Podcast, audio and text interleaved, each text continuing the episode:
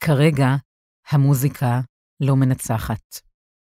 אחרי טראומת הטבח בפסטיבל בדרום, גם ההתנכרות של סצנת הדנס העולמית השאירה את אנשי המסיבות הישראלים בהלם, כעס וכאב. עכשיו הם לא יודעים איך, אם בכלל, אפשר יהיה לחזור לרחבה. מאת שירה נאות. קוראת טלי ליברמן.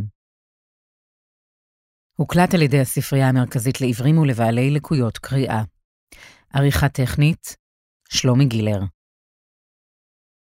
המלחמה שפרצה ב-7 באוקטובר פגעה קשות גם בקהילת המוזיקה האלקטרונית וחיי הלילה הישראלית. העובדה שהטבח הנורא של חמאס התרחש במקביל לקיבוצים ולערים בעוטף עזה, גם בפסטיבלי מוזיקה אלקטרונית והתכנסויות תרבותיות, גרמה לרבים מהפעילים בסצנה להרגיש קרובים במיוחד לאירוע, ואחרי ההלם, הכאב והזעם הראשוניים, הם גם החלו לפעול בהתאם. יוצרי האלקטרוניקה הישראליים, די-ג'ייז, יחצנים ומפיקי מסיבות התגייסו למאמצי ההסברה, ניתקו קשרים עם קולגות בינלאומיים שהיו שותפים לדרך והשתמשו במוזיקה שלהם לגייס תרומות לניצולי פסטיבל נובה. ההתגייסות הכוללת מביאה עימה גם תהיות לגבי מה שיקרה בחיי הלילה, במסיבות ובפסטיבלים האלקטרוניים ביום שאחרי. איך תיראה הסצנה המקומית? האם מישהו בכלל ירצה לרקוד? ואם וכאשר היא תתאתחל, האומנם הרכבת האווירית שהטיסה כישרונות עולמיים לישראל ואומנים מקומיים לחו"ל, ומעט נעצרה בעקבות הקורונה וההתמוטטות הגורפת של מועדוני תל אביב, תמשיך להתקיים. בין הכעס, הכאב, העלבון והבדידות, עולה תמונה של קהילה במשבר שלא בטוחה איך היא תשתקם ממנו, ואיך ייראו היחסים שלה עם התעשייה הבינלאומית בעתיד הרחוק. אחד הגורמים שהרתיחו את אלו שלרוב נחשבים לנציגים המובהקים ביותר של האסקפיזם המקומי, היה ההתעלמות של אומת הדנס, זו שבישראל התגאו כל כך בהשתייכותנו אליה מאז שנות ה-90. זו שלא הפנתה עורף למועדונים בתל אביב גם בעשור הקודם, כשהחרם התרבותי הלך וגבר. בימים הראשונים לפרוץ המלחמה, עוד לפני התגובה הקרקעית של צה"ל, וכשממדי האסון ב-7 באוקטובר הלכו והתבהרו, גופי הסיקור הגדולים של עולם המוזיקה האלקטרונית התעלמו לחלוטין מהטבח בפסטיבל נובה ברעים. ראיתי ישראלים שכתבו בפייסבוק על היעדר ההתייחסות מהמגזינים האלה, מספר רן ברנע, די.ג'י ישראלי שגר בשנים האחרונות באנגליה, שם הוא לומד מוזיקה.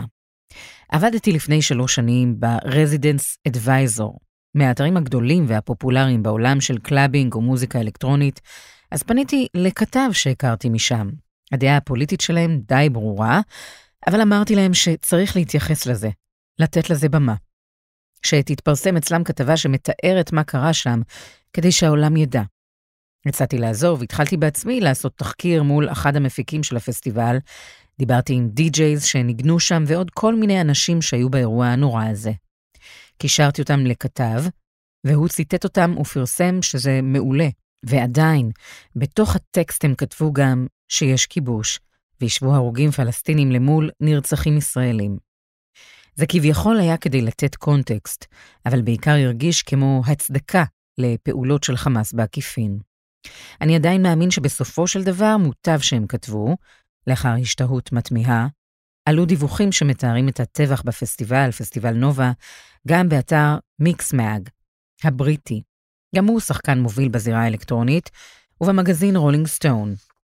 לצד זאת, ניסו ישראלים ללחוץ ברשת על אומנים מוכרים מחו"ל, כאלו שתקלטו והופיעו בארץ לא פעם, כדי שיביעו תמיכה בישראל. זה לא בדיוק צלח. דורי סדובניק, מהצמד Red Access, היה חלק מקבוצת אנשי מוזיקה אלקטרונית ישראלים שהתגבשה ופרסמה סרטונים ברשתות החברתיות שמתעדים את מה שקרה. זה גם היה סוג של תמיכה, אחד בשני, וגם ניסיון לצאת החוצה, ושאנשים יראו מה קרה פה, הוא מספר. הכנו סרטון שנהיה די ויראלי, אבל ההתעלמות של גורמים מרכזיים ממנו ומהזוועות חשפה את הפרצוף האמיתי של העולם. אם הייתה איזו מסיבה בשוויץ או בכל מקום אחר, היו הורגים שם שני אנשים, לא היה כלי תקשורת שלא היה מסקר את זה. לא לדבר על זה בכלל, זה מוטרף. אתה לא יכול בתוך קהילה עולמית של dance לא לדבר על זה, לא לדווח ולא לשאול את הישראלים מה קרה פה. זה בלתי אפשרי בכלל. ככל שהתארכו ימי המלחמה, התפרסמו אמנם דיווחים על הטבח בפסטיבל נובה, אך לצידם סוקרו בהרחבה תקיפות צה"ל בעזה. דעת הקהל החמקמקה הלכה ונטתה לקריאות להפסקת אש, להצלת הפלסטינים ולגינוי ישראל. סדובניק צפה את הלך הרוח הזה. ידענו בתחילת המלחמה, וגם דיברנו על זה שיש לנו כמה ימים עד שיגיעו הגינויים, הוא אומר. לא הופתעתי, אמרתי לכולם שעוד רגע נהיה האנשים הכי שנואים בעולם. כיום, חודש מתחילת המלחמה, הניסיון למפות את הנרטיב בקהילת המוזיקה והקלאב העולמית הוא חסר סיכוי, כמו כל ניסיון לאתר נרטיב אחיד בעידן הרשתות החברתיות. עם זאת, מהסתכלות על שורת אירועי התנגשות קטנים בין אומנים ישראלים לקולגות שלהם מעבר לים, אפשר לשרטט קו שבר. בניגוד לסבבי לחימה קודמים מול חמאס, או הפעילות השגרתית של תנועת ה-BDS, לסבב הלחימה הנוכחי מתלווה תחושת כאב קשה של קהילת המוזיקה הישראלית, שחשה נטושה. עבור אנשי חיי הלילה, כל גינוי של ישראל הוא אישי יותר וכואב יותר, כשאתה מדמיין את עצמך כאחד הרוקדים במסיבות האלה. סופה במדבר עלבון וכעס עולים גם מחברי קהילת מידברן, הגרסה הישראלית של אירועי ברנינגמן מנבדה, שחיכו לתמיכה מהקהילה האם אחרי 7 באוקטובר. צוות מובילי מידברן שהו בעצמם באותו סוף שבוע בחוות טל אור, שבין הקיבוצים רעים ואורים, כחלק מהכנה לפסטיבל, שתוכנן להתקיים ממש השבוע, באותו שטח. בבוקר התעוררנו מהרעש, וראיתי את כל מרחק האופק מול העיניים שלי, מלא בשיגורים, מספר לב קרייטמן, מנכ"ל עמותת מידברן. ישר הערתי את כולם, אבל עד הצהריים לא הבנו את חומרת האירוע. משהו בהיגיון אמר לי שאם ניסע צפונה ניתקל בפצמ"רים, אז אמרתי לכולם לנסוע דרומה. בשלב מסוים הבנו שיש גם מחבלים בשטח, אז בעל המקום נעל את החווה ומנע מעוד נגלות של אנשים לצאת. בסדרה של ניחושים ומזל, טפטפנו אנשים החוצה, ובמקביל הגיעו לחווה מבלים מהמסיבה שהצלחנו להציל. מאוחר יותר באותו היום התגלה שחגית רפאלי מישקין, אחת מחברות הצוות במקום, נעדרת. כשבועיים לאחר מכן נמצאה גופתה. ב-18 באוקטובר, שעה שרפאלי מישקין, שעדיין הוגדרה נעדרת, פורסמה בעמוד האינסטגרם של ברנינגמן הודעה שלפיה אנחנו מגנים את הטרור והאלימות במזרח התיכון. עומדים נגד שנאה ודעות קדומות, נגד הרג מכוון ונורא של אזרחים. אנחנו מתאבלים על חיים תמימים שאבדו, בהם של חברים ואהובים שחגגו את החיים והיחד. במידברן התאכזבו מהתגובה הסימטרית הרשמית של הארגון, בזמן שבאופן אישי הם קיבלו הודעות ניחומים ותגובות תמיכה נחרצות מצד גורמים שונים באירועי ברנינגמן ברחבי העולם. כבר ביום שלישי אחרי האירוע כתבתי למריאן גודל, המנכ"לית של ה Burning Man, מכתב קשה, אומר קרייטמן. למרות זאת, לקח להם 12 יום להוציא תגובה, והתגובה הרשמית הייתה פרווה. לא ציינו את חגית, לא את ישראל, לא חמאס, לא טבח. אני מבין שהם בסן פרנסיסקו והתעמולה הערבית עובדת שעות נוספות, אבל בסופו של דבר ציפינו גם לגינוי מאוד חמור של מעשי הטבח. אלה היו יכולים להיות אנחנו, וזאת מחשבה מזעזעת. כעת במידברן, אחד מאירועי הברנינגמן הגדולים בעולם, שוקלים להתנתק מהקהילה האם האמריקאית. לא שזה משנה, כי זה לא משפיע מהותית על האירוע עצמו, אבל אנחנו חושבים לעשות את זה בשם האמירה. זה משהו שאנחנו לא מספיקים לעסוק בו בגלל המלחמה, אבל האכזבה שלנו קשה. זו תנועת תרבות ששינתה לאנשים את החיים, אבל בבסיס של הבסיס, עוד לפני עשרת העקרונות של ברנינגמן, כשאתם רואים חושך אל מול אור, צריך לבחור באנושיות. הומניטריות, חופש וצדק. אני לא יודע מה היו השיקולים שלהם, אבל הם נפלו פה בענק. הם ניסו לחבק בדרכם הפוליטית ויצא להם עקום. איפה הבעיה? שזו פלטפורמה שחשופה למאות מיליונים. יש להם כוח כארגון להשפיע על זה שיחזרו חטופים, להפיץ צדק ואמת בעולם, ועכשיו כולם מדברים על הטבח שישראלים עושים. זה כבר עניין של המדינה, לא רק של מידברן. ואני עכשיו במילואים ומכיר הרוגים וחטופים, יש לי כרגע בעיות יותר גדולות. גם הלייבל הישראלי פורטונה רקורדס, שמתמקד בהוצאה מחודשת של מוזיקה פסיכדלית ישנה מהמזרח התיכון, עזב בטריקת דלת את רדיו NTS הלונדוני, אחד הבתים המוזיקליים שלו בשבע השנים האחרונות, שבו ניגנו אנשי הלייבל תוכנית חודשית. NTS הוא רדיו אינטרנטי מוכר ומוערך מאוד, שמשדר מלונדון, לוס אנג'לס, מנצ'סטר ושנגחאי, עם יותר משלושה מיליון מאזינים בחודש. תוכנית ב-NTS היא סמל סטטוס נחשב במיוחד בעולם המוזיקה האלקטרונית והאלטרנטיבית. ב-20 באוקטובר העלו אנשי הרדיו פוסט לאינסטגרם, ובו הודיעו כי בהמשך, המשך לקריאת הקהילה הפלסטינית לשביתת סולידריות, הם ישעו את כל שידורי הרדיו המתוכננים, יסגרו את משרדיהם וישמיעו במקום זאת מוזיקה פלסטינית. בנוסף לכך, הם עודדו את קהל המאזינים לתרום לארגוני סיוע לרצועת עזה. באותו יום פרסמו חברי פורטונה רקורדס הודעה, שלפיה הם עוזבים את תוכניתם ברדיו. אנחנו המומים מההתעלמות של NTS מהטבח שהתרחש לפני שבועיים ביישובים ובפסטיבל מוזיקה, שבו 1,300 חפים מפשע נרצחו. רבים מהם לאחר עינויים ואונס. סצנת המוזיקה הבריטית הייתה חד-צדדית בעשור האחרון, והתמקדה בסבל הפלסטיני, מבלי לשקול עובדות היסטוריות, או לבקר באזור הסכסוך כדי להבין מה קורה פה. הדבר האחרון שאנחנו צריכים זה קהילות פריבילגיות שמלמדות אותנו על זכויות אדם. אנחנו נגד מלחמה, נגד הכיבוש, ושואפים לשלום ושוויון. אנחנו אוהבי חיים ומוזיקה, אבל עלינו לכבד את מתינו. חברי פורטונה רקורדס, צח בר ומאור ענבה, סירבו להתראיין לכתבה זו. מקרה בעייתי נוסף בתחנת הרדיו האיכותית התרחש לאחר שהדי-ג'יי הבריטי, טרוור ג'קסון, החליט להקדיש את תוכניתו החודשית בתחנה למוזיקה מישראל.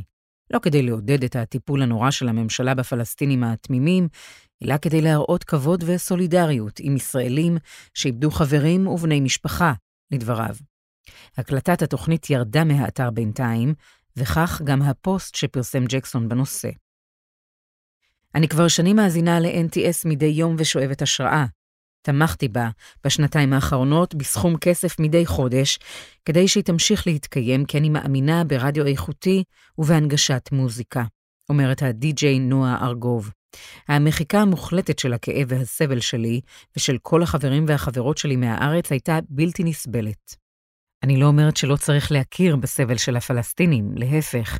זה חשוב שגוברת המודעות לצורך לשחרר את הפלסטינים מעול חמאס, ולזכות שלהם להגדרה עצמית ולהיות אזרחים בעלי חופש תנועה בעולם. אבל אפילו לא להזכיר במילה את הדבר הזה, הרגשנו שזו חציית גבול. הרגשנו שנשארנו לבד. היינו בטוחים שאנחנו חלק מקהילה בינלאומית, שהשפה שלה היא מוזיקה שמצליחה לחבר בין אנשים ממקומות שונים ולגעת בהרבה לבבות ונפשות, שזה אחד הדברים הכי טהורים שיש. ופתאום, האומנים האלה ותחנות הרדיו השתמשו במוזיקה ככלי לפילוג, ולפעמים גם להסתה. האשליה הזאת התנפצה לנו בפנים. NTS ו-Resident Advisor מעולם לא היו בצד שלנו, תמיד הייתה להם אג'נדה פרו-פלסטינית, אומר אמוץ טוקטלי, מנהל חברת ה booking וניהול הדי-ג'ייז Book Me Tiger, שאחראית גם על הפקת הופעות ופסטיבלים של אומנים מחו"ל בישראל. בעיקר בשנים היפות של הסצנה שלנו היה לנו נוח להתעלם מזה, או לא לראות את זה. הייתה תחושה שפה הכל בסדר, ולא משנה מה יכתבו, כי המסיבות פה מדהימות, הסצנה פורחת, אנחנו עושים פסטיבלים מדהימים, ותל אביב, עיר מדהימה. החלום הזה הוא חלק ממה שהתנפץ עכשיו. מה שאנחנו חווינו לאורך השנים האלה, האופוריה הזאת, זה חלק ממה שהתנפץ. השיחה עם טוקטלי מתרחשת כשהוא בכנס מקצועי בלונדון. באתי לפה גם כדי לבכות להם בפנים, הוא מספר. תמיד עשינו הסברה מול אומנים, דיברנו איתם, שיקפנו את המצב, הבאנו אותם לארץ לא רק בשביל שהם יתקלטו פה, אלא שהם יראו את האנשים פה ויכירו אותם, ולהכיר להם את המציאות שלנו, שיש בה קונפליקט, ולעטוף אותם גם בידע וגם באהבה ובחברות. הבעיה היא שאנחנו כרגע כמה שבועות אחרי והממשלה שלנו לא עושה שום דבר. את הכעס שאני מרגיש עכשיו, אני מפנה לממשלה. אנחנו כרגע נותנים איזה גיבוי לממשלה בעייתית, הוא אומר, ומתייחס גם לחלק הפעיל שלקח בהפגנות בקפלן בשנה האחרונה. תמיד היינו, גם כאנשים וגם כעסק, בעלי דעה פוליטית ושיקפנו את זה. יצאנו להפגנות, ארגנו הפגנות. הרבה פעמים בארץ שאלו אותנו למה אנחנו מערבבים פוליטיקה ומוזיקה, וענינו, למה לא? האכזבה שאנשים חווים היום מהקהילה העולמית נובעת בחלקה מזה שהמשטר הזה מכר את תחושת ה- יהיה בסדר, וזו תחושה מרדימה ומאלחשת. הרדימה הרבה אנשים בארץ בכל מיני סקטורים, וגם בעולמות שלנו, של הסצנה, וגרמה לנו לא להתמודד עם הקונפליקט. ארגוב העלתה פוסט לחשבון האינסטגרם שלה שקיבל מאות תגובות ושיתופים, ובו יצאה בין היתר נגד מה שהיא כינתה אולימפיאדת הנאורות, Woke Olympics, שגרמה לרבים בשמאל העולמי לצייר את ישראל ככובש קולוניאליסטי שיש לנטרל. הקריאה שלה ביטאה תחושות שעלו בשיחות רבות לצורך הכנת כתבה זו. אומנים אלקטרוניים ישראלים שתמיד זיהו את עצמם עם המרכז-שמאל, חלקם הגדול היו שותפים פעילים במחאות נגד הממשלה, וכעת מצטיירים בעולם כחלק מכוח כובש, אלים וחסר הבחנה. תמיד דיברתי עם אשמה מובנית, אומרת ארגוב. אני לא מוכנה להתנצל על עצם הקיום שלי, רק כי נולדתי ישראלית. נמאס לי להסביר כל הזמן ולתת disclaimer שאני נגד הכיבוש. זה אמור להיות ברור. לא חשבתי שהפוסט הזה יקבל את התהודה שהוא קיבל, וזה מאוד מרגש אותי וגם מעציב אותי בו בזמן. יש קולגות מהעולם שביקשו לשאול לשלומי ולשלוח אהבה, זה נפלא, גם אם זה לא פומבי. אני לא מצפה מכל אחד לגבש דעה על כל דבר בעולם, אבל ההכרה שיש בני אדם בסיפור הזה, היא מה שחשוב לי. קיבלתי גם שאלות, ביקשו ממני הקשר, או שאני אסביר מה קורה, וזה בעיניי הכי קריטי. הרבה מהמידע שפורסם הוא מאוד שטחי. אני לא מייצגת את ישראל, אני מייצגת את עצמי בתוך ישראל. אני לא מדבררת את המהלכים הצבאיים של ישראל, אבל מותר לי להתרעם על זה שלא רואים אותי, שמשייכים אותי לישות אחת שהיא מכוחות הרשע, וזה בלתי נסבל. על זה אני לא אעבור בשתיקה. בטראנס נתנו גיבוי. קו השבר המוזיקלי פסח במידת מה על סצנת הטראנס המקומית, שהייתה דווקא זו שעמדה בחזית פסטיבל נובה. סצנת הטראנס היא מאוד קטנה. אלה אנשים שהם יחסית עם ראש פתוח, וחיים גם עולם אלטרנטיבי, אומר הדי-ג'יי איתן רייטר, חלק מהצמד לאוד. לפעמים הם קצת מנותקים פוליטית מבחירה. ובאמת, הסצנה הזאת פחות הולכת יד ביד עם אקטואליה כמו הטכנו. הערכים שלהם מאוד שוחרי שלום, אז אני חושב שהם ספציפית לקחו קשה את האירוע במסיבה. זה שבר איזה משהו שאני ועוד הרבה אנשים ראינו כמקום הכי בטוח. ניפצו את המסיבות, את הרחבה, הדבר היחיד שסימן בריחה. זה פיגוע פסיכולוגי שלא יעלה מהסצנה הזאת.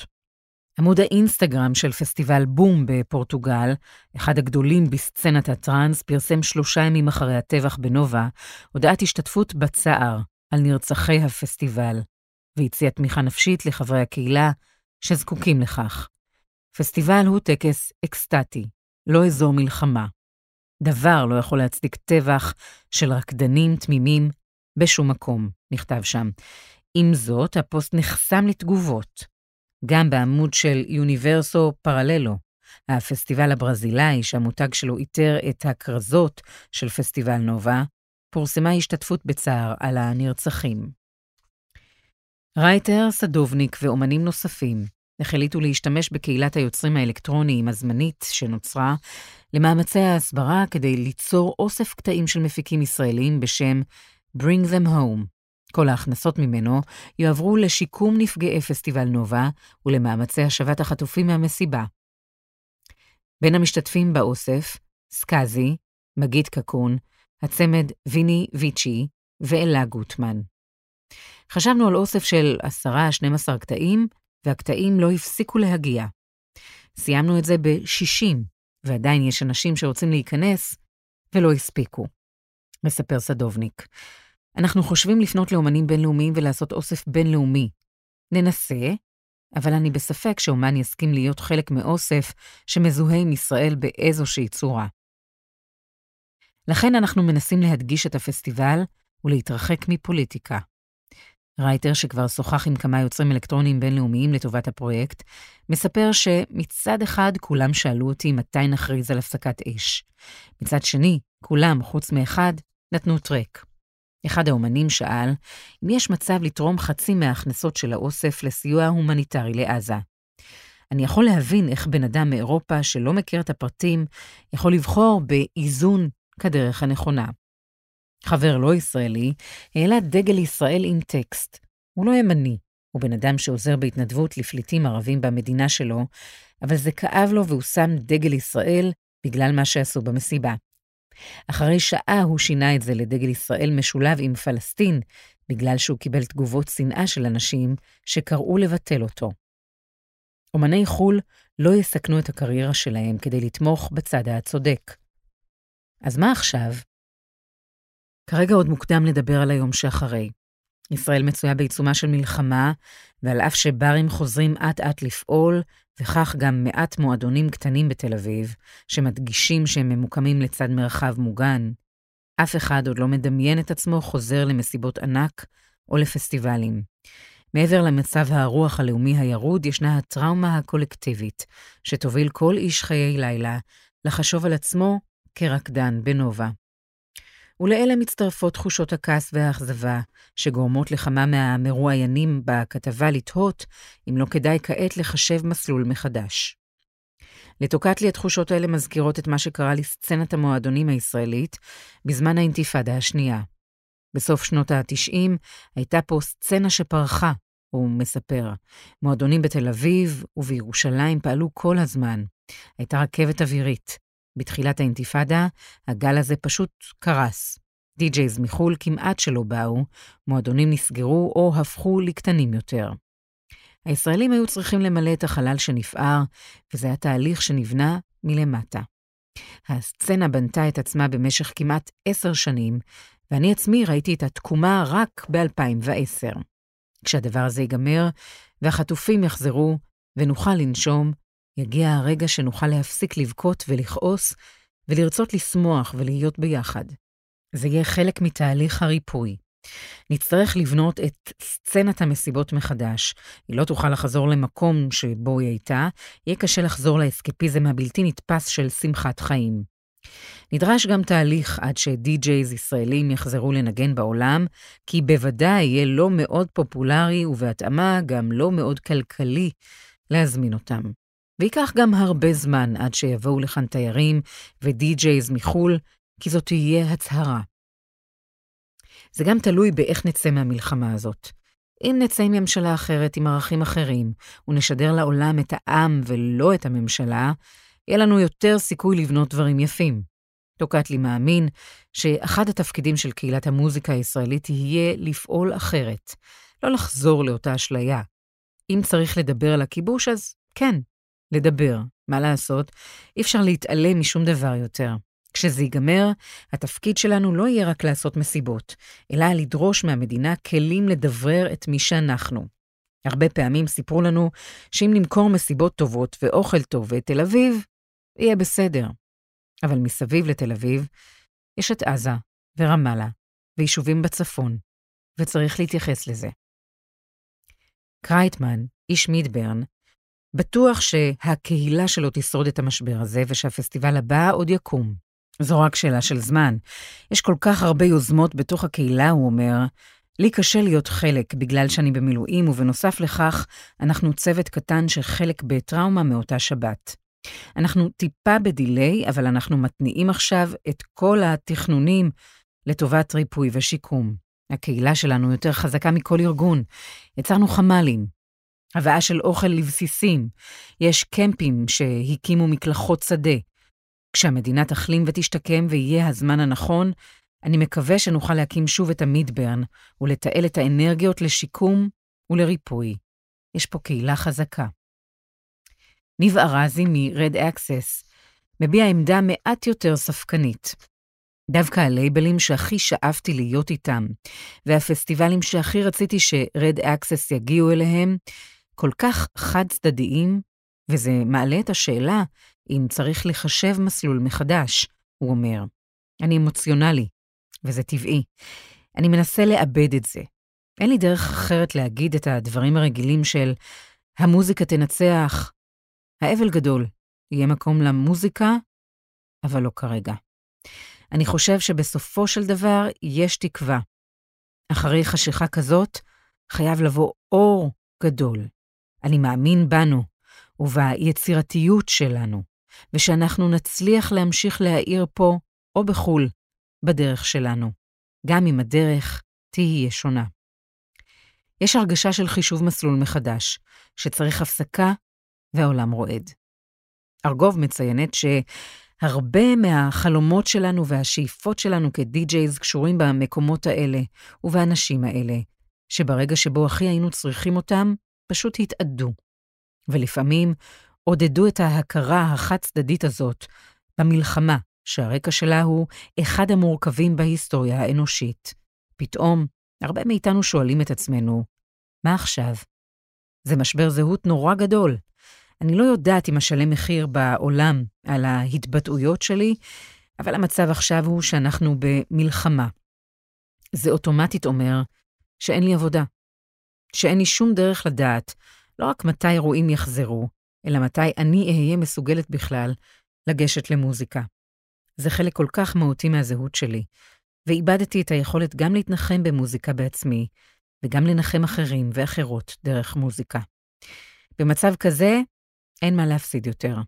הקהילה המקומית שאני חלק ממנה מנסה לייצר פה איזה שהם חיים שהם שפויים באופן יחסי.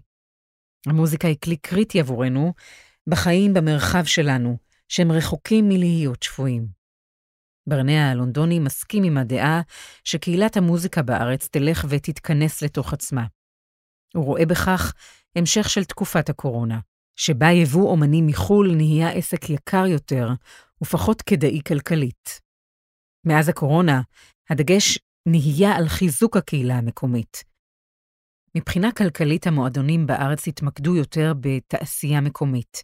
עם מה שקורה עכשיו, יכול להיות שזה יהיה יותר בועתי ויותר מבודד. סדובניק מצידו רואה בזה תוצאה מבורכת. אני מקווה שהסצנה הישראלית תיסגר בתוך עצמה, הוא אומר. ברור שאני בעד לטוס ולהופיע בחו"ל, אבל לא בכמויות שזה היה עד המלחמה, כשאפילו לא ידעת איפה אתה מנגן. חשוב שהסצנה המקומית תחזור פנימה ותגלה מחדש את הכישרונות המקומיים. אני תומך בזה שלא יביאו לכאן אומנים גדולים שהיו פה, עשו ים בכסף, וברגע שזה קרה, לא כתבו מילה של הזדהות. איך אפשר להביא שוב אומן כזה? אנחנו לא מצפים שישימו דגל ישראל וישירו התקווה, אבל מילה, משהו, הזדהות קטנה. אפילו את זה, ברוב המוחלט של המקרים, לא קיבלנו. ניסיתי להבין מה אני יותר עכשיו, מוזיקאי או ישראלי, מספר רייטר. עלה רעיון ללכת לעשות סט down tempo, רגוע, ובמקצב יחסית איטי לניצולי המסיבה. אחרי ארבע שעות שניגנתי לאנשי נובה, ראיתי חיוכים, אפילו היו קצת אנשים שבאו לרקוד. זה נתן לי כל כך הרבה תקווה שיש אנשים שזה עושה להם טוב, למרות שהם עברו זוועות. אני אופיע בעולם לפני מי שרוצה לשמוע את המוזיקה שלי, אבל סיימתי לנסות לשנות את הדעה של כולם. אנחנו במקום שאנחנו צריכים לשמור על עצמנו. יכול להיות שהמקום שלנו כמוזיקאים זה לא להמשיך כרגיל בשנה-שנתיים הקרובות. אולי יש דברים יותר משמעותיים להתעסק בהם. רייטר מספר שהוא ביקר את די.ג'יי דרוויש, דוד אברמוב, מחלוצי המוזיקה האלקטרונית בישראל, שבנו לאור נרצח בנובה. הוא איבד את הבן שלו, ועדיין כשבאתי, הוא ניגן לי סט בבית שלו, והשמיע לי מוזיקה שהוא רוצה לסיים. הוא אמר שזאת התרופה שלו.